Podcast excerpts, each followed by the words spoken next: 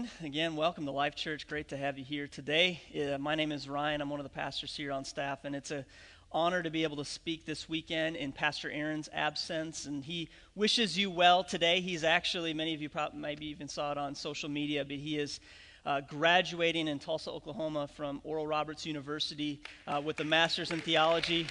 Yeah. We actually have a picture all the way from Tulsa. And it's a pretty huge accomplishment. And so, in all, in all sincerity, man, make sure you say congratulations to Pastor Aaron when you see him next. And I also hear that gift cards are acceptable and appropriate for times like this. But he didn't say that. I said that. And uh, he, he also won't tell you that he. Uh, uh, graduated 4.0, top of his class, summa cum laude. So it's a pretty, pretty big honor, pretty big accomplishment, but that's where he is uh, this weekend. But this weekend, uh, we're not in a sermon series. Typically, probably 95% of the time, we are in a sermon series where we're talking about a specific topic or something like that for several weeks. This is a standalone message, and so that's always dangerous for me because it's it's hard for me to like focus in on one thing. So this week was very difficult trying to put it all together and try to narrow my focus a little bit. But I do feel uh, strongly that um, today will be a word of encouragement and challenge uh, for us all today. And today I want to talk to you about what does it look like to live an effective life. What does it look like to live an effective life. And uh, growing up, you always heard the question. Um, I heard it so many times, and actually, I remember like getting annoyed a little bit as a little kid because people would ask, like teachers, Sunday school teachers, uh, your parents, they'd ask you constantly, "What do you want to be when you grow up? You guys remember that question? Uh, maybe somebody's still asking you that question. Some of our students here in, in high school and stuff, you're that's starting to ramp up a little bit. And what do you want to be when you grow up? And show of hands, how many of you wanted to be something in the medical field, like a doctor or a, a dentist, something like that? Chiropractor, all right? Uh, how many of you wanted to be like a teacher? Any, any, a lot of teachers, okay? What about uh, like a fire, a civil servant, a firefighter, police officer, anything like that. Any farmers? All right. That was like my worst nightmare that I was going to be a farmer because I just was never a big fan of that. My grandpa uh, had a farm, and so we'd go spend a week there every year. That was enough for me. I just, uh, the constant feel of, I just, I, I like things clean. Anyway. Um, that's just me. How, anybody else? Anybody have, want to shout out? What did you want to be when you grew up? Anybody? Engineer. Okay, we had somebody uh, Saturday say uh, smart and good looking or something like that. Um, I heard somebody say mom over here. Um, I wanted to be a professional athlete uh, when I was a kid. I mean, that was like my go to. And I didn't necessarily pick a specific sport because I wanted to keep my options open. You know what I'm talking about? Like, just in case I don't know where these talents will take me. Um, I don't know why you're laughing, but anyway. Uh, so I wanted to be a professional athlete. And so um, those dreams officially came to an end on Friday. I know, um, you know, it, it, seems like, Ryan, why didn't you wake up sooner? But uh, I thought maybe this pastor thing was just a stepping stone to the NBA. You know I'm talking I'm just kidding. Uh, but on Friday, I turned 31, and that in and of itself had nothing to do with dashing my dreams for professional athleticism. Uh, it was actually that on Friday, two things happened that made me realize this is never going to happen. Number one, I was watching the NFL draft. Anybody watch the NFL draft? Any other nerds in the room today? Yeah? Okay, so I was watching the NFL draft, and, um, and so watching it, and they put a statistic on the screen that says 28.3, maybe some of you saw this, is the average age of the players on the New Orleans Saints. I was thinking, okay, that's not so bad. I'm, I'm not even three years older than the average player on that team. And then the next line, this really did it for me. This is what ended my career. It said, they are the oldest team in the NFL. And so I'm like, okay, great. And so the second thing that happened is it was my uh, we were having a little party at my house with family, and so we um, I had gotten a basketball hoop. That was my birthday present. I was pretty excited about it. I know it sounds childish, but it's awesome. Don't judge me. But it, man, I put in this basketball hoop, and that's another story for another day. Installing this thing. Uh, but anyway, it, it's still standing 36 hours later. That's all that matters. Uh, but we put in this basketball hoop, and my brother and I decide, hey, let's have a dunk contest. Okay? And I remember in high school, I mean, like I could touch the rim, and um, every once in a while, if I was feeling it, you know, and I like pump up my shoes an extra four or five times, I could maybe sort of throw down a small ball, okay, like the, like the little tiny ones. It wasn't pretty, but I made contact with the rim and the ball went in the hoop. So that's all. It kind of counts as a dunk. And so, uh, so my brother and I are doing this, and we realized really quickly, and he could touch the rim too in high school, all of that, uh, that um, neither one of us can even come close to touching the rim anymore. And he's 35. Well, he's about to turn 35 now. And uh, I, we, we both managed to barely dunk on nine feet. And we realized, you know what, this is just. People told me that once you get into your 30s, stuff is going to start to hurt. Um, that's that's just what I was told, and I was like, whatever. It was the first time in my life that I actually felt like I can't do what I used to be able to do. And uh, landing, I'm just telling you, something in my knee is going to burst pretty quickly here. I don't know what's going on, but it doesn't feel good. Um, something's going on. But anyway, it, I'll just tell you, you know, the whole things are going to start to hurt is a real thing. I mean, I mulched our, we put like, I did the edging and it took me two days. It was crazy. I'm a bit of a perfectionist and I started a project that I had to finish type of thing.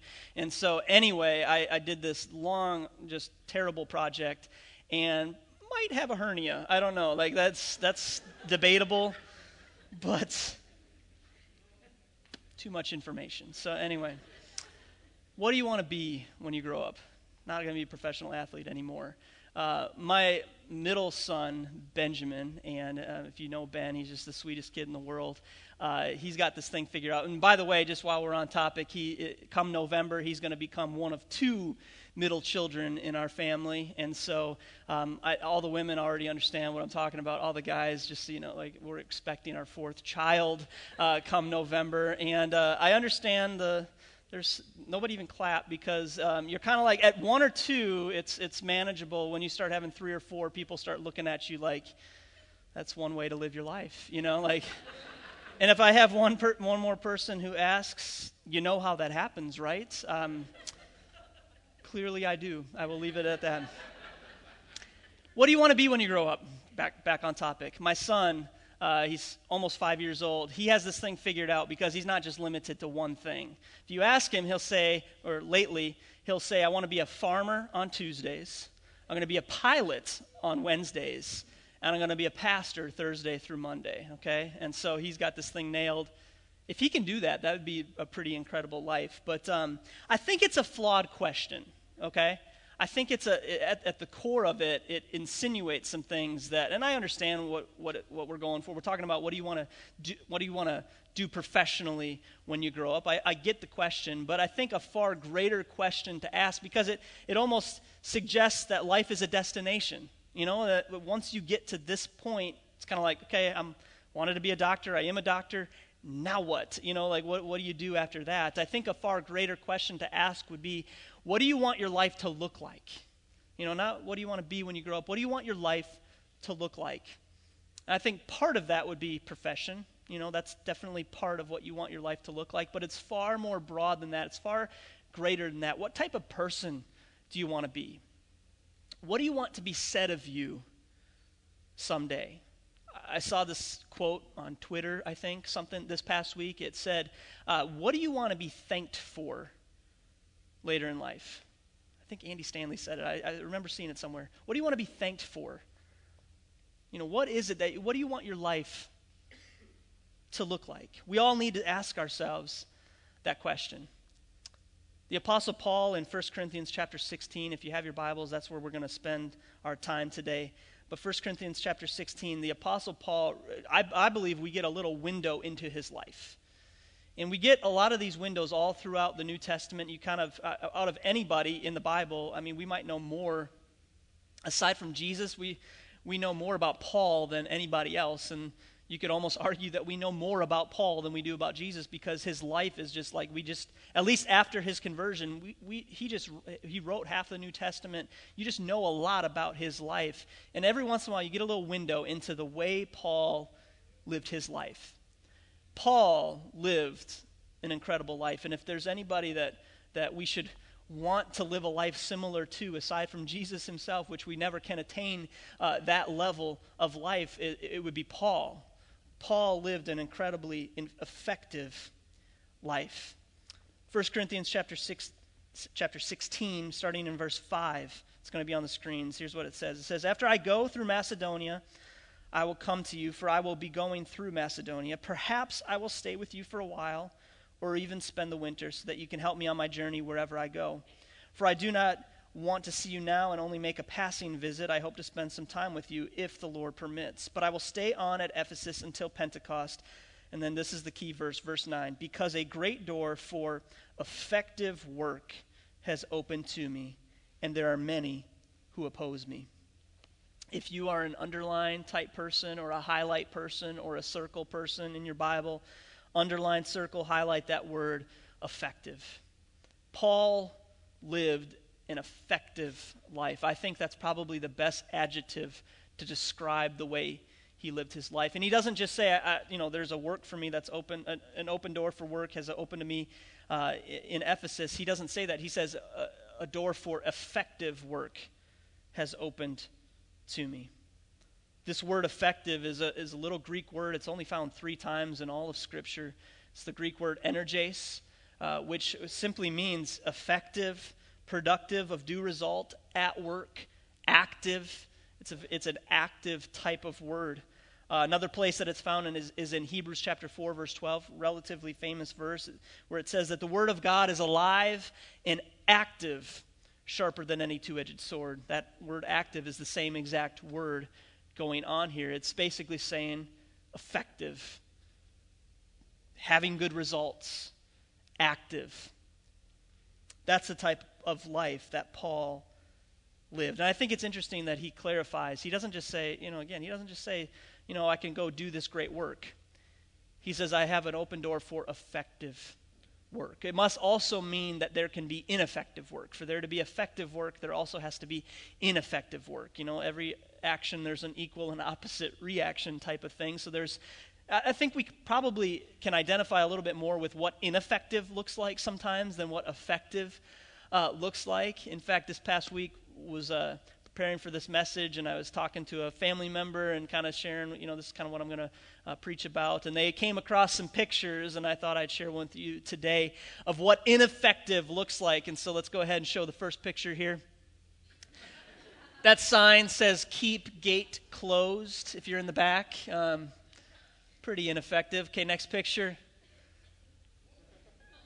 all the guys are saying that, that that's literally one of my top five greatest fears right there is that I will do that to my lawn. Um, so I don't do my own fertilizing anymore because I was like, I just, it's not worth destroying my lawn over. Okay, next picture. This is not a door. All right. next one. That's something that I would do right there. By the way, on, on, the basketball hoop that, we in, that I installed, um, there were a couple of steps that said, This step is irreversible. That's like the scariest thing you can, you can read as somebody who's not very handy. And so, anyway, uh, next step, or next picture, kind of see what's going on here. Which arrow do they want me to follow? It's, it's kind of unclear, it's ineffective. Next picture. You see the Macintosh sign, looks like Barnes and Noble, and if you notice, all the books are windows underneath. Not as funny on that one, okay? Next next picture. All right, if you see what's going on here, at first glance you'd make the argument that this could actually be effective until you do the math and realize that they're a little off in their math should be 35 86. I don't know if anyone has wanted to do that. Don't do it. It's not nice. It's not a good Christian thing to do. Uh, anyway, we all know what ineffective looks like, and I think there's times in our life where we can all identify, okay, that was I wasn't I was living ineffectively. But on the flip side, I want to live an effective life.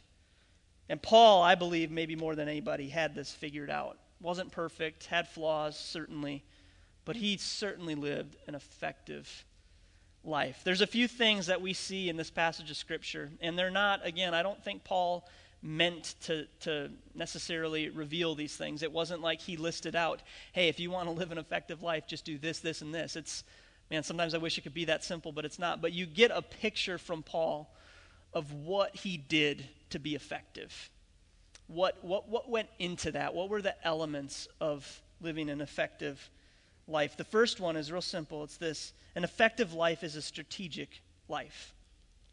An effective life is a strategic life. When you read through this passage of Scripture, also if you read through almost anything Paul wrote, Paul always had a plan. Like he was never just like, man, whatever happens today happen. You know, he he wasn't just roaming around leading people to Christ. I mean, he had this passion for people to experience the life changing power of Jesus Christ. He had a, a, passion to preach Christ and Christ crucified. He had a passion to, to preach about the resurrection and see people come to faith in Christ. That was a passion of his, but that wasn't his, his strategy, didn't just end there. Just, well, I'm just going to tell as many people as I possibly can. He actually had a plan, he had a strategy. You can read through scripture here, but he, he, you know, he goes to Macedonia, then he goes to Ephesus. I mean, he, he's, he goes to all these places. And if you really read through the New Testament, Paul planted 14 churches in the New Testament in major metropolitan areas. There was a, pl- I mean, he was always strategizing he was always like, okay, we'll go here and we'll raise up these leaders and we'll start this church. Then, then we'll go over here for a little while. Then I'll, I'll write to this church over here. And then, I mean, it was, if you read through it, it's almost hard to keep up with. You're like, Paul, you are like, this guy accomplished a ton in his life. It's, but, but it's because he had a plan. He had a strategy. He was like, I'm not just going to sit around. I'm going to figure out how I can be the most effective, how I can reach the most people possible this doesn't happen on accident. And in our life, in our lives, it's, it's not going to happen on accident. For us to be effective, that doesn't just happen. It comes through having a plan. It comes through strategizing. Now, let me give you an example, um, because there's a person in my life that I think has probably lived one of the most effective lives of anybody that I know. And, um, it, and I, I see that in his life, he was strategic. It was my grandfather. And he was a a pastor for many, many years, 50 plus years, planted churches, all of that. But in his 80s, he's retired minister at the time, and uh, he's working as a, uh, he did like maintenance and security and things like that at a little strip mall in Minnesota. And so there was like a Home Depot and a Rainbow Foods and some other stores and things like that. And he would just maintain it, make sure that everything was in good working order, put in a ton of hours, probably way more hours than he got paid for. And I remember talking to him and saying, Grandpa, why do you do that? Like, he didn't do it because he needed extra money. In fact, that wasn't the problem at all. It wasn't, it wasn't for an income. I mean, sure, it might have been nice, but that's not, that's not at all why he did it. Um, in fact, I found out later, I mean, I don't think they lived on a penny that he, that he made from there. It wasn't because um, he just needed to fill the day with hours. I mean, he needed to figure out something to do so he didn't dri- drive my grandma crazy. Although I bet that probably helped the sanity of the home a little bit for him because he's kind of a busybody type of guy. But he said, you know what, Ryan? I, my entire life has been about leading people to Christ. That's just he got saved by a street preacher in uh, Slayton, Minnesota on uh, June 23rd. I'm blanking on the date, like 1946, I believe. He was 19 years old. And he, uh, he got saved, radically saved. And from that day forward, I mean, it was like a Saul, a, a Paul type experience. From that day forward, I'm going to lead people to Christ. That's what he did. That's what he devoted his life to. And so he did it through planting churches and things like that. He pastored churches. But in his 80s, you could tell that he still was living this strategy. He, he still, it wasn't, his time's not done. And literally until the day he died, he was leading people to Christ. And he said, I need to be at that mall because I need to see people that need Jesus. I need to be rubbing shoulders with people who need hope. And the coolest thing happened um, the day after his funeral. My, my parents and I and some cousins, we actually uh, went to go fulfill his duties for that weekend. We were going to pick up all the trash and make sure everything was in good condition, make sure everything was, was, was running well because um, he was he, he died very tragically, very suddenly, and so uh, there was a number of people that came up to us as they saw us doing that, that said, uh, "Ben Timms was your dad or grandpa or whatever it was." said yes. They said, I will never forget. Just every time I came to this mall, he was there smiling. He was there. I mean, he talked to everybody. Everybody knew who he was. He led people to Christ. There were people at his funeral that said, Your dad, your grandpa led me to Christ in that parking lot. I mean, it was just incredible to see. He lived a strategic life. An effective life is a strategic life. Second thing that we see here, and it kind of goes somewhat hand in hand, it's this balance between the two. An effective life is a surrendered life. An effective life, first of all, it's a strategic life, but it's also a surrendered life. It's a life that says, Yes, I have a plan, I have a strategy. I feel like God is in my plan, in my strategy. I feel like it is a God breathed strategy. At the same time, God, whatever you want. If you change the direction, I will follow. It's kind of like Paul wrote his plans in pencil, you know? Like, I got this plan, but God, and you see it throughout Scripture. There's many times, I believe it's in Acts chapter uh, 16, uh, somewhere where, where Paul is going to a certain location, and, G, and, and, God steps in and says, No, no, no, you're not going there, you're going here. And see, okay, okay, God, fine. I will go this direction. Wherever you lead, I will follow. And it sounds almost contradictory to, to say, to live a strategic life where you have a plan and a plan of attack, and to live a surrendered life where you're saying, God, whatever you want me to do. But they work together. In fact, the book of Proverbs, chapter 16, in, uh, in verse 9, it says that man makes his plans, but the Lord directs his path. The Lord, another translation said, the Lord directs his steps. They, it's not an either or, it's a both and. Paul lived a surrendered life. I'm going to read this again, verses 5 through 7, and put some emphasis on a few of the words. You're going to see here how Paul really, really did this very well. It says, After I go through Macedonia, I will come to you, for I will be going through Macedonia. Perhaps I will stay with you for a while or even spend the winter so that you can help me on my journey wherever I go. For I do not want to see you now and only make a passing visit. I hope to spend some time with you if the Lord permits. Paul was kind of like, you know what? This is my plan, but God could change it at any moment, and I'm totally cool with that. He lived a surrendered life. Why did Paul live a surrendered life? I, I believe a large part of it is, is because he audibly heard God and he physically saw Jesus. I mean, it was, uh, if you read through his conversion story, he was actually, his name was Saul and he was, uh, he, he actually murdered Christians. That was, his, I mean, he was anti God. I mean, he was just totally opposed to Christianity, tried to stop it. And then one day, there's a, a beam of light that knocks him to the ground. Actually, he's temporarily blinded uh, for, two, or for three days. Jesus speaks to him. I mean, can you imagine?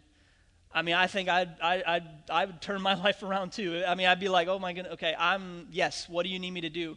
So, God for Paul is that real. It, it was a, an intense wake up call for him. And so he says, you know what? Whatever you say, wherever you go, I will follow. Do you live that kind of life that's surrendered? That where you're in tune to the voice of God, where you actually are saying, God, how do you want me to handle this? I was talking to somebody uh, this pa- actually was two weeks ago now uh, that they were asking for advice on on their job situation and things like that. I remember saying, Hey, you, let's let's pray about it. Have you prayed about it?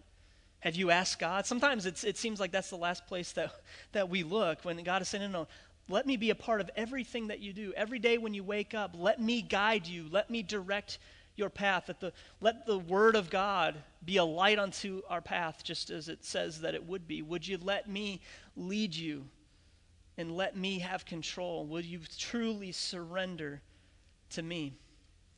I want to live that kind of life. I want to live a surrendered life. I don't think you can live a surrendered life. You might ask, how do you live a surrendered life? What does that look like? I, don't, I think it is absolutely impossible unless you know the voice of God. Unless you truly know where he's leading, how he moves. Like, do you really, do you, do you understand? When God tries to get your attention, do you, do you see it? Do you hear it? I don't think you can do that unless you spend time with him. I, and gr- growing up, to be honest with you, I always thought that read your Bible, pray every day, and you'll grow, grow, grow. You guys remember that song that you'd sing in Sunday school? Anybody? Am I the only one? Okay. Read your Bible, pray every day, and you'll grow, grow, grow. I used to think that it was just like by osmosis. Like, if I just do this checklist and read my Bible, pray, God's going to bless me and it's going to be all good. And it's not that way at all. You read the Bible, you pray, not because you have to, but because you want to know the voice of God. That's the only way you're going to know what God is saying. You'll know his character by reading his word, and you'll know his voice by communicating with him. It's got to be an everyday thing, it's got to be a consistent thing. An effective life is a strategic life, it's a surrendered life. Lastly, an effective life is a surrounded life. An effective life is a surrounded life. And I think it's real important not to miss this point because I think you can do the first two and if you don't do the last one, you run the risk of honestly sometimes living a very weird and isolated life. Um, eh, you know, I, I, think there's a lot of people that, that claim to be surrendered to God, and they're just like, man, I'll just go wherever. I'm going to quit my job one day. I'm going to go here. And it seems like they're going all over the place. But sometimes you need people in your life that will help keep you grounded. You need people in your life that will say, hold up, time out what's your plan? How are you going to do that? I mean, not naysayers, but you need people that are maybe further along in life that say, okay, hold on, let me, let me, let, us talk through this a little bit. It's going to be okay. You need people that are going to encourage you. You need people that are going to admonish you, the book of Colossians talks about, which basically means call you out from time to time, point out your blind spots. Like you need, we need people in our life that are going to do that. And Paul did this better than anybody that I can find an example of in Scripture. Jesus did it too. He surrounded himself with the 12 disciples. I mean, that's very intentional. He didn't do that on accident. That's honestly, that's how Jesus was so effective. It was, uh, it, it, was that those disciples took it and then ran with it after he had already, you know, left this earth. An effective life is a surrounded life. I'm going to read the following verses, and it's the next eight or so verses after uh, verse 9 that we just read. And you're going to see here a little bit that Paul absolutely was, he was doing life with people. He was rubbing shoulders with people constantly. And that led, that, that's why he was so effective. That was a key contributor. It says this When Timothy comes, see to it that he has nothing to fear while he is with you, for he is carrying on the work of the Lord just as I am. No one then should treat him with contempt. Send him on his way in peace so that he may return to me. I'm expecting him along with the brothers. Now, about our brother Apollos, another guy, I strongly urged him to go with you to the brothers. He was quite unwilling to go now, but he will, do, will go when he has the opportunity. Be on guard, stand firm in the faith, be courageous, be strong, do everything in love. You know that the household of Stephanas, another person, where the first, convert, first converts in Achaia, and they had devoted themselves to the service of the Lord's people. I urge you, brothers and sisters, to submit to such people and in every and to everyone who joins the work and labors in it. I was glad when Stephanas, Fortunus, Achaicus arrived because they have supplied what was lacking for you, for they refreshed my spirit and yours also. Such men deserve recognition. And then, if you keep reading the next few verses, he talks about two more people, Aquila and Priscilla, and how much they've meant to him and been an encouragement to him. And so, in this one chapter, you see seven people that Paul talks about.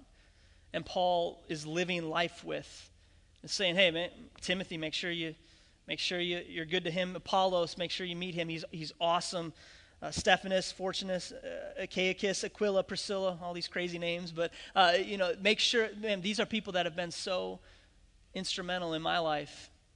You see even a more pointed example in Romans chapters, uh, chapter 16, verses 1 through 6. It's six verses and it's, it's, it's a passage of scripture that I came across a couple of months ago in, in my daily quiet time, and I, I was reading it, and it was one of those that, to be honest with you, I wanted to skip. Like, I don't know if uh, um, maybe you guys are more spiritual than I am, but when you come across like a genealogy or a list of names in scripture, it's like, what am I going to get out of this? And so it was one of those type of moments. Maybe that's just me, but uh, forgive me. But God got my attention in those six verses, and He said, Look at how many people Paul surrounded himself with. There's 28 people that he's thankful for, 28 people that are pouring their life into him, 28 people that he's living life with. Paul surrounded himself with other surrendered people. That's what he did constantly. And I believe it was absolutely critical to him living an effective life. Paul couldn't have been nearly effective without a community of people around him. And I believe that we as Christ followers cannot be nearly effective. We can be effective, but not nearly as, as effective. And I would argue to say that I don't even know if you can be effective, to be honest with you, if you do not surround yourself with other people. That's why Life Church, that's why this is such a big deal, what we do. That's why we believe that the local church is the hope of the world, because we can do so many things on our own great, good, wonderful. But man, they pale in comparison to what we can do collectively when we surround ourselves with other Christ followers. And we need people who are going to call us out. I mean, Paul, who, man, I, I, if anybody, like, he, it seems like he had life figured out. I, I know that he wasn't perfect, but man, this guy was devoted to the call of Christ. I mean, absolutely whatever you need me to do, accomplish more in his life than I could ever dream of accomplishing. I mean, just an absolutely incredible, incredible life. But he had people in his life that he was getting correction from from time to time and being encouraged by. One relationship in particular is a man named Barnabas. And when you read through Scripture, he's mentioned several times. Uh, Barnabas was an encourager to Paul. Barnabas was somebody that Paul could call in the middle of the night and he would encourage him. Do you have that type of person in your life? Do you have a Barnabas? I mean, we could preach a whole other sermon on the relationships that Paul had. I know for me personally, man, I, I don't know how I could do it without having some Barnabases in my life. And, and sometimes it's somebody who's maybe a little bit further down the road than you. Uh, for me, I, there, there's several of those people. A um, couple of them in particular are my parents, to be quite honest with you. And there's there's many times I, am so fortunate to, that I grew up in a family that um, man, my parents are Christ followers, and uh, they're very uh, just man, they're they're just more mature in their faith than I am. And a few weeks ago, I remember calling them because I just needed advice on something. I needed advice not so much as my parents, but I need advice as just people who are just further down the road. You've been through more stuff. You just, man, you get it a little bit more than I do. Just give me some advice. I don't. I want to know: Am I seeing things clearly or not? And you need people that you've given permission to do that in your life. Do you have? Do you have people that you said, hey, you know what? If I have a blind spot, if I have something I'm doing and you're seeing it in my life, would you please point it out? Do you have somebody like that in your life? And I, I would encourage you, probably, for that to not just be your spouse. Um, I would encourage you to find somebody who, you know, sometimes is going to call it for what, it, I mean, I'm just telling you, sometimes in that relationship, that's a different type of relationship. But you need somebody, if you're a guy, I'd encourage you to have a guy who's further down the road than you that can be an encouragement to you, that you can call and say, hey, how would you handle this? What would you do in this scenario? We need that. Paul also had a different type of relationship. He had Timothy. And this is probably the most documented relationship that he had in Scripture. I mean, he mentions him all over the place. He mentions him here in this passage of Scripture. But Timothy was a guy that Paul was pouring into. The Bible says that they were, I mean, they were really good friends. But Timothy was somebody who was a little bit younger and, and, and needed some encouragement. Timothy was timid. And so he needed somebody like a strong personality like Paul to, to speak into his life. Um, we need to also have Timothy's in our life. I'm just going to tell you, you might say, well, why? Why, you know, shouldn't I just, I need people pouring into me. No, no, no. I'm telling you, you need people that you're pouring your life into. You need people, and not just your kids, okay? That's kind of an easy one, but people that you're intentionally saying, I'm going to help you along. Especially, man, maybe you've been a, a Christ follower for a long time and you're, you're mature in your faith. And you might not think you are, but I'm telling you, you are. And it's time that you have a Timothy in your life. And I know there's a lot of people in this room that do that, do that actively. In fact, recently we um, kind of started something somewhat unofficially, but we, um, in our men's ministry, uh, we try to team up Paul's with Timothy's, so to speak. And people, guys who, man, they, they're mature in their faith. They're not perfect. They're flawed. All of that. I mean, we get it. You're, we're sinners saved by grace. We're all in the same boat. However, you've lived a little bit more life, you've gone through a few more things, and you can be a benefit to somebody who has not yet experienced certain things. There's a few guys in my life that that, that relationship has begun. And a couple of them, to be honest with you, are older than me. Um, and I've always viewed myself as a Timothy until the last year or so, to be honest with you, where I was like, I, I am a Timothy. I, how can I have a Timothy? I, I need Paul's. I need Barnabas's. I, I need those types of people in my life. And God was just trying to get my attention, saying, no, no, no, it's, you're not perfect. Don't, you're not striving for perfection, but you have a lot to offer somebody else. And so that's something that I've begun to do in my own life is having people in my life that I'm pouring into, that I'm encouraging. Do you have that in your life? See, Paul started the church in Ephesus, and Pastor Aaron actually preached a sermon about this a few weeks ago that talked about this relationship between Paul and Timothy. Uh, but this church in Ephesus was a church that was in excess, scholars say, of uh, 100,000 people. I mean, this was like a gigantic church. Paul started, and then he raised up Timothy to go and lead the church in Ephesus. Paul could not have been as effective as he was without having Timothy's in his life that are hands and feet extended of him, of, of his efforts, ultimately of God, but of the efforts that he's put in to say, man, I'm going to pour my life into you so that you can go reach a generation. An effective life is it's a strategic life, it's a surrendered life, but it's definitely a surrounded life. The question for us today is do we want to live an effective life? And I think we always say yes to that question, but do we really do we really want to put in that kind of effort? Do we really want to be surrendered? I mean, I heard an illustration one time. I think I've said it before, but um, you know, being surrendered to God is kind of it's not just letting Him be in the driver's seat of the car.